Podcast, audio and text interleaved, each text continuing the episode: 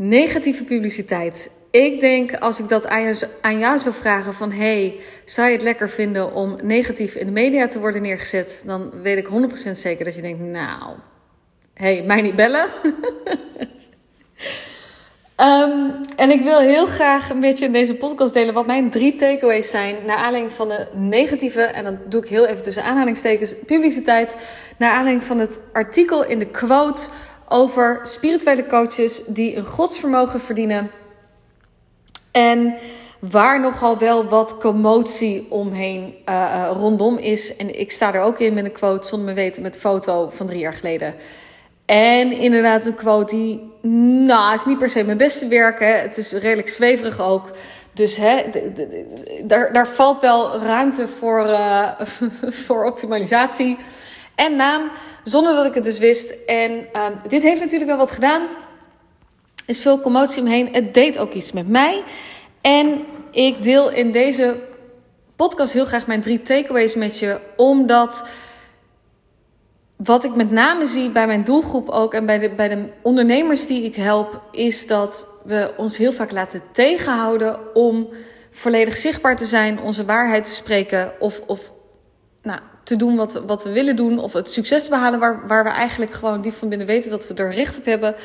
Omdat we ergens ook bang zijn, wat gebeurt er op het moment dat ik succes heb en, en, en kritiek krijg en wat dan ook. Dus in deze podcast deel ik mijn drie takeaways. Voor degene die mij niet kent, mijn naam is René Westerbaan. Uh, ik ben spiritual mentor voor coaches en healers.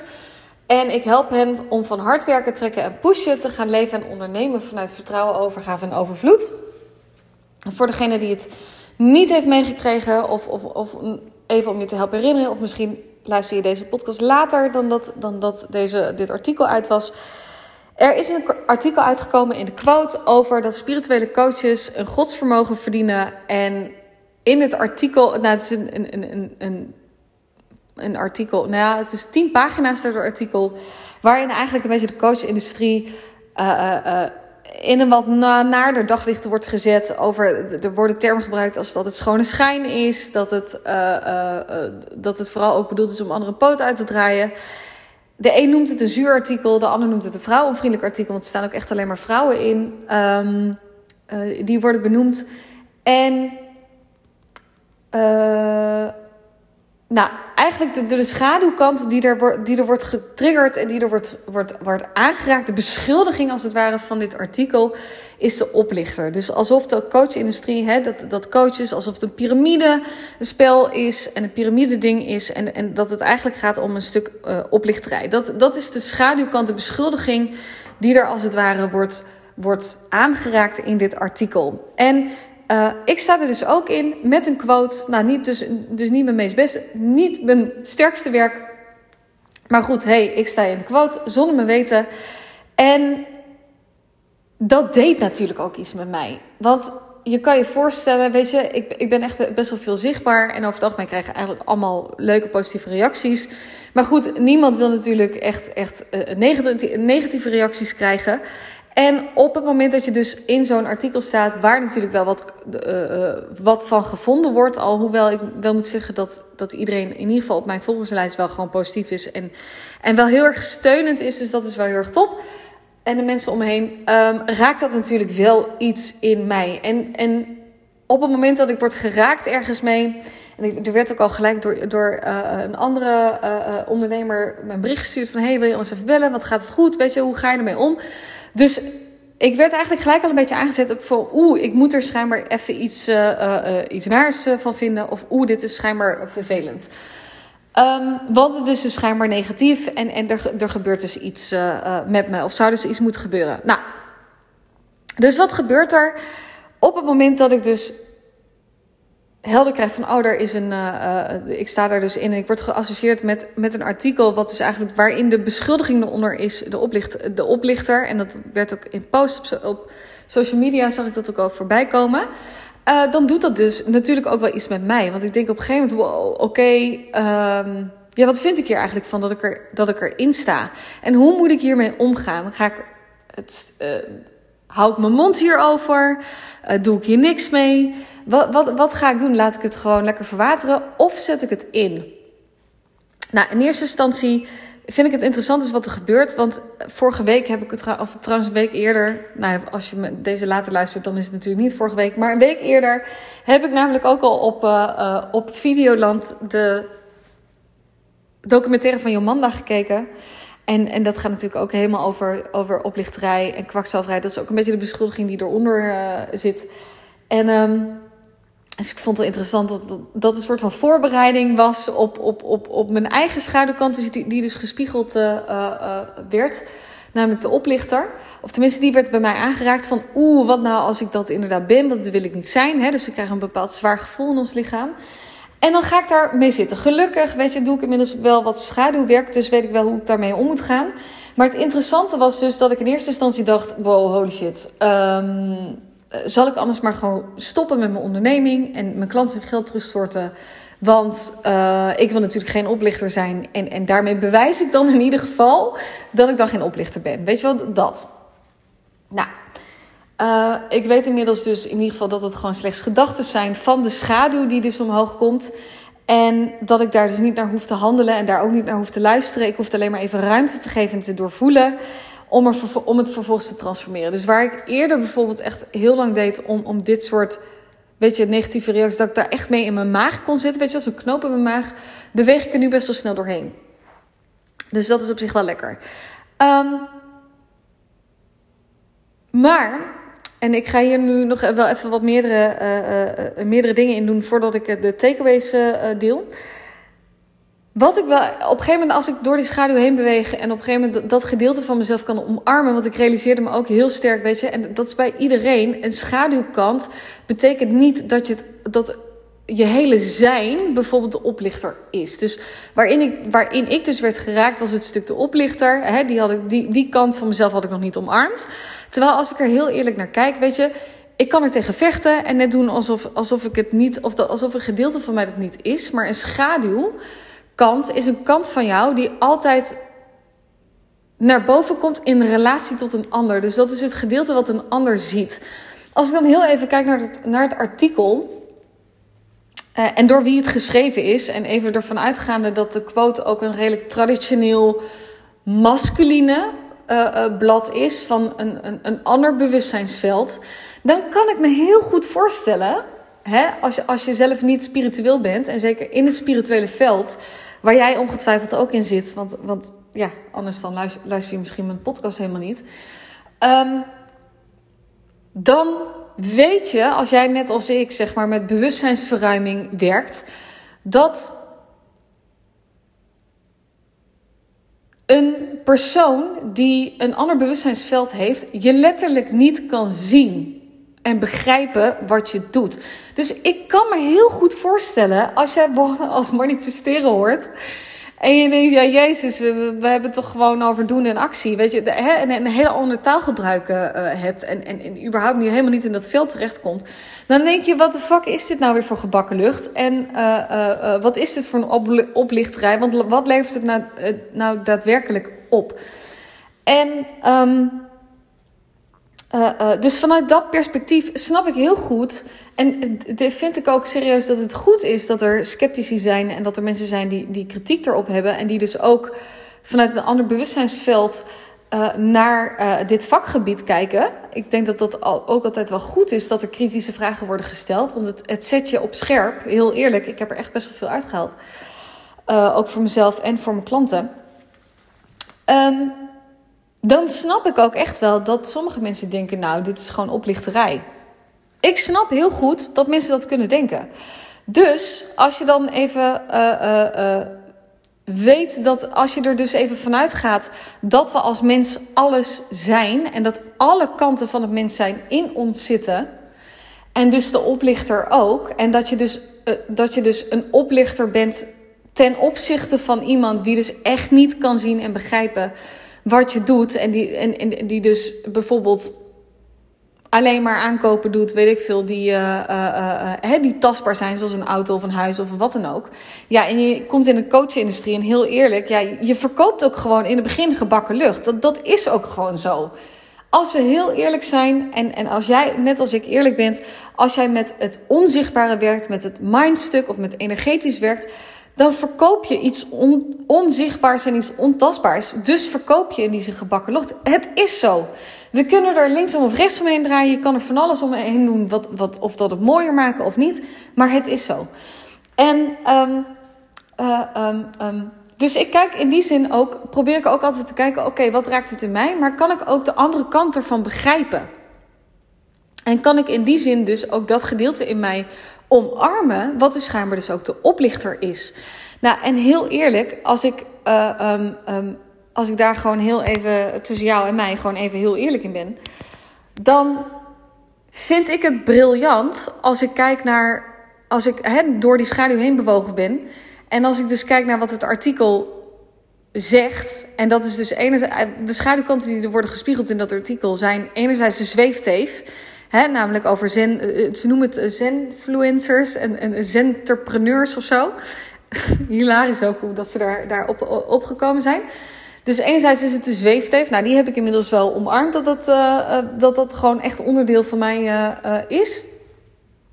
En, de op, en, en dat is dus degene hè, die, die, die dus niks tastbaars heeft, die dus niet op deze aarde is, waarbij het niet aards is.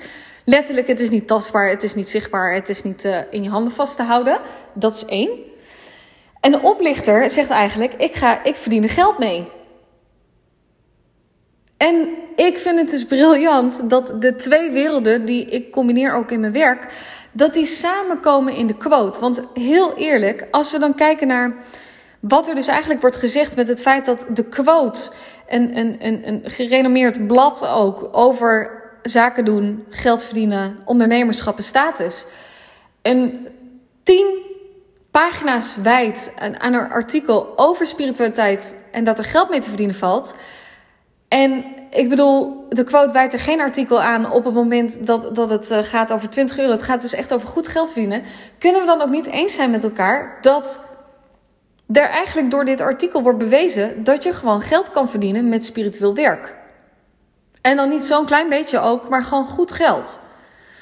En daarmee, en dit vind, ik, dit vind ik dus fantastisch, want dit is dus ook echt waar ik voor pleit. Namelijk, ik zou echt willen dat veel meer spirituele ondernemers uh, uh, beter gaan verdienen, veel meer voor hun waarde gaan staan.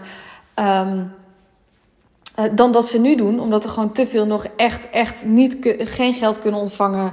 Veel te veel zichzelf aan het overdeliver zijn en, en, en aan het underchargen zijn. Die weet je denken van, oh nee, maar ik doe het niet voor het geld. En vervolgens echt, echt, iedere, echt ieder dubbeltje om moeten draaien. En dan elke keer weer in de stress zitten of dat ze hun rekening kunnen betalen. Weet je, dat is gewoon niet dienend. Dus ik zou eigenlijk willen dat op het moment dat jij deze podcast luistert. En jij denkt, oeh nee, ik, uh, hè, ik doe het allemaal niet voor het geld. En um, um, uh, uh, ik wil vooral waarde leveren en ik wil vooral van waarde zijn en, en, en, vooral mensen helpen. is allemaal super fantastisch. Maar ik zou willen dat jij de oplichter iets meer claimt. Want dat betekent dat je dus de balans begint recht te trekken. In jouw geval zie jij de balans recht trekken tussen wat je levert en wat je, wat je ervoor vraagt. Zeg maar. Dus dat je niet compleet aan het leeglopen bent voor heel weinig geld en, en, en uh, uh, daar vervolgens bijna niet meer rond kan komen. Of continu maar op, op iemand anders zijn zak moet lopen teren. Want ik bedoel, dan ben, dan ben je weer de profiteur. Weet je wel, die wil je dan ook weer niet zijn. Dus dan krijgen we weer een andere schaduwkant die weer gespiegeld wordt. Dus het, dan blijf je in een soort van visuele cirkel rondlopen. En daar, daar help je eigenlijk uh, helemaal niemand mee.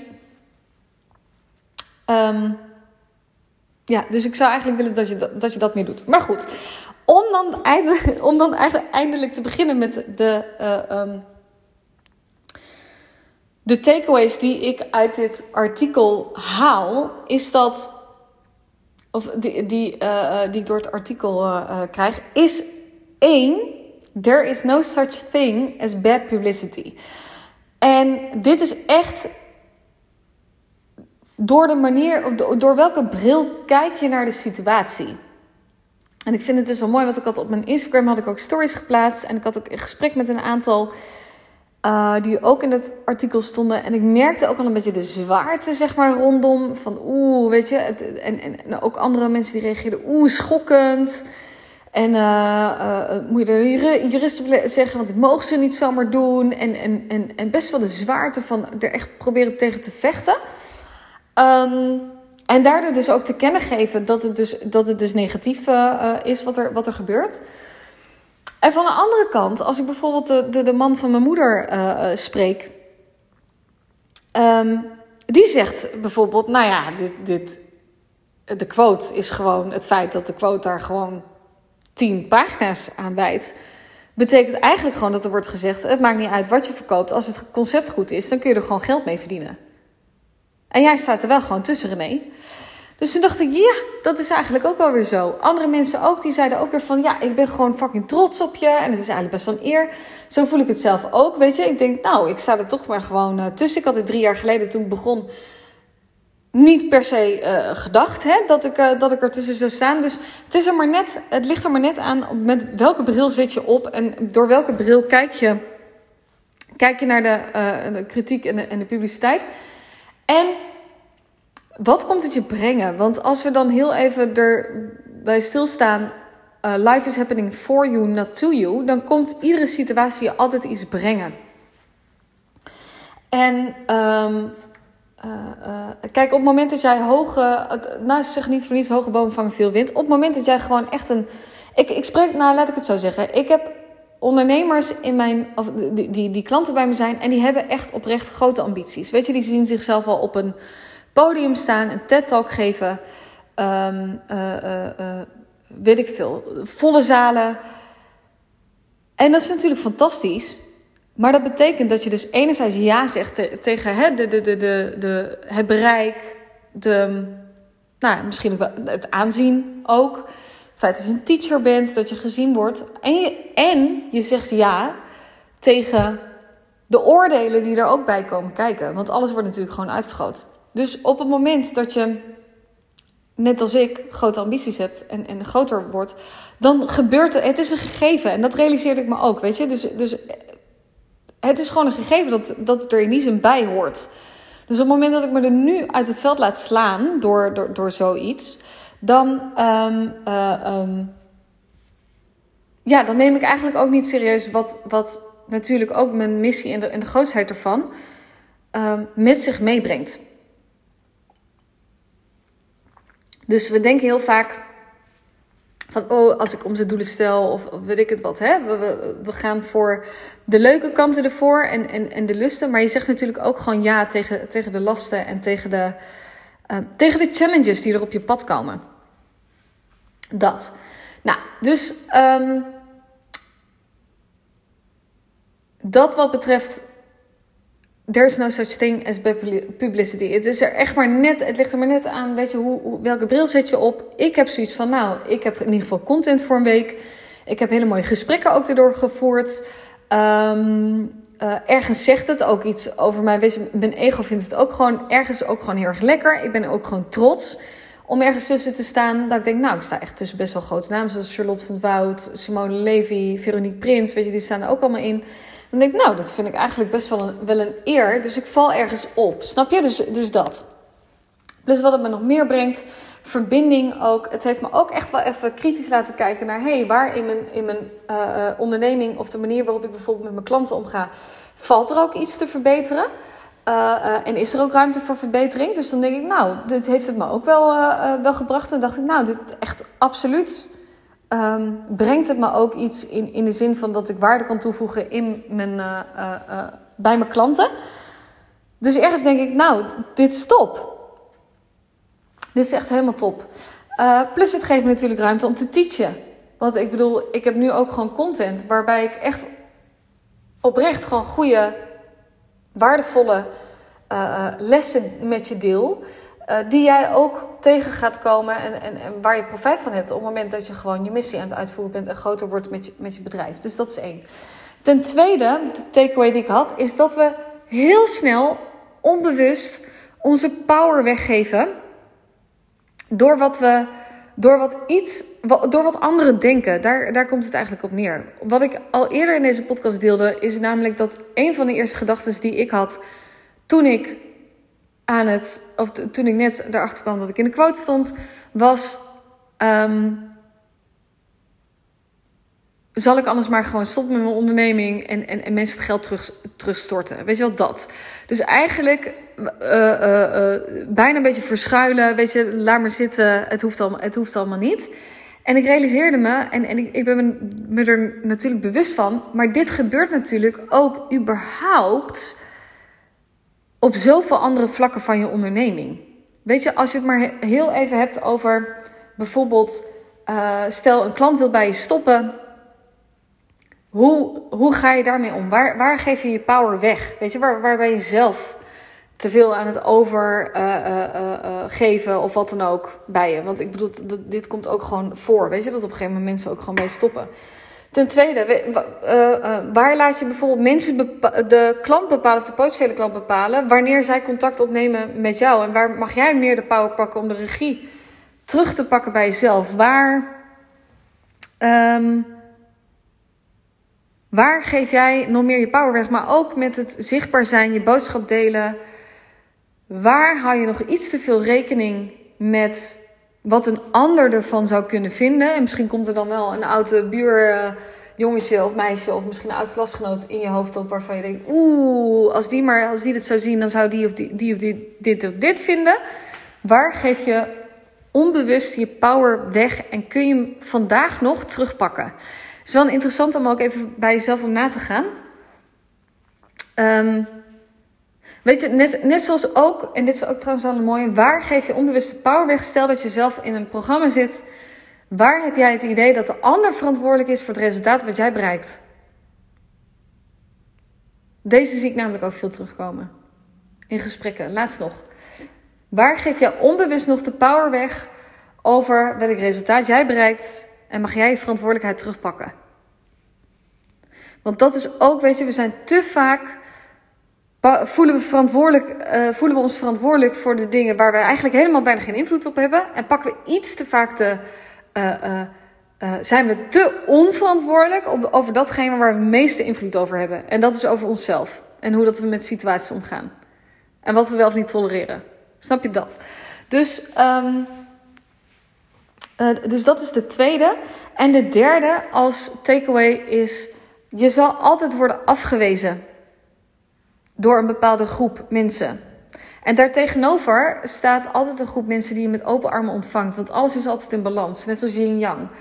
En uh, een van mijn grootste angsten in de eerste drie jaar ook van mijn, van mijn onderneming, en die kwam onbewust, maar als ik daar nu over nadenk, dan heb ik door, me door die angst heel veel laten leiden ook in de acties die ik uitvoerde, was de angst voor afwijzing.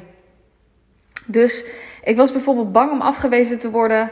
En daardoor stuurde ik net even niet die extra e-mail, weet je wel, om iemand te herinneren dat er een programma startte. Of uh, ik was bang om afgewezen te worden, dus daardoor uh, deelde ik niet de content die ik wilde delen vanuit mijn ziel, vanuit mijn hart.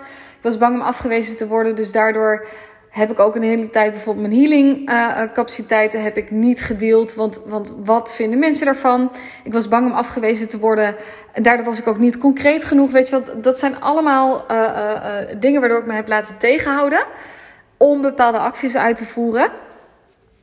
En ik geloof er ook echt in dat, dat een van de redenen dat ondernemers niet op een plek staan waar, waar, waar ze nu willen staan. En dat het met jou ook niet te, te maken heeft. Ik denk heel eerlijk dat je misschien nog wel meer last hebt van straalangst dan van faalangst. Want wat nou als het wel lukt? En wat nou als er.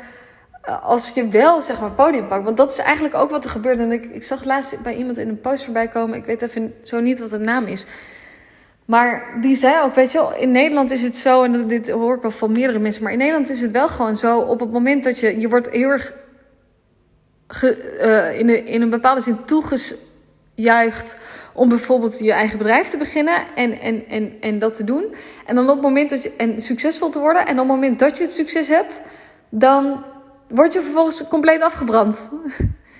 um, Uh, uh, want dan mag het weer niet en dan is het weer te veel op status gericht en op geld en op rijkdom. Weet je wat? Dus dan, dan, krijg, je weer een soort van de.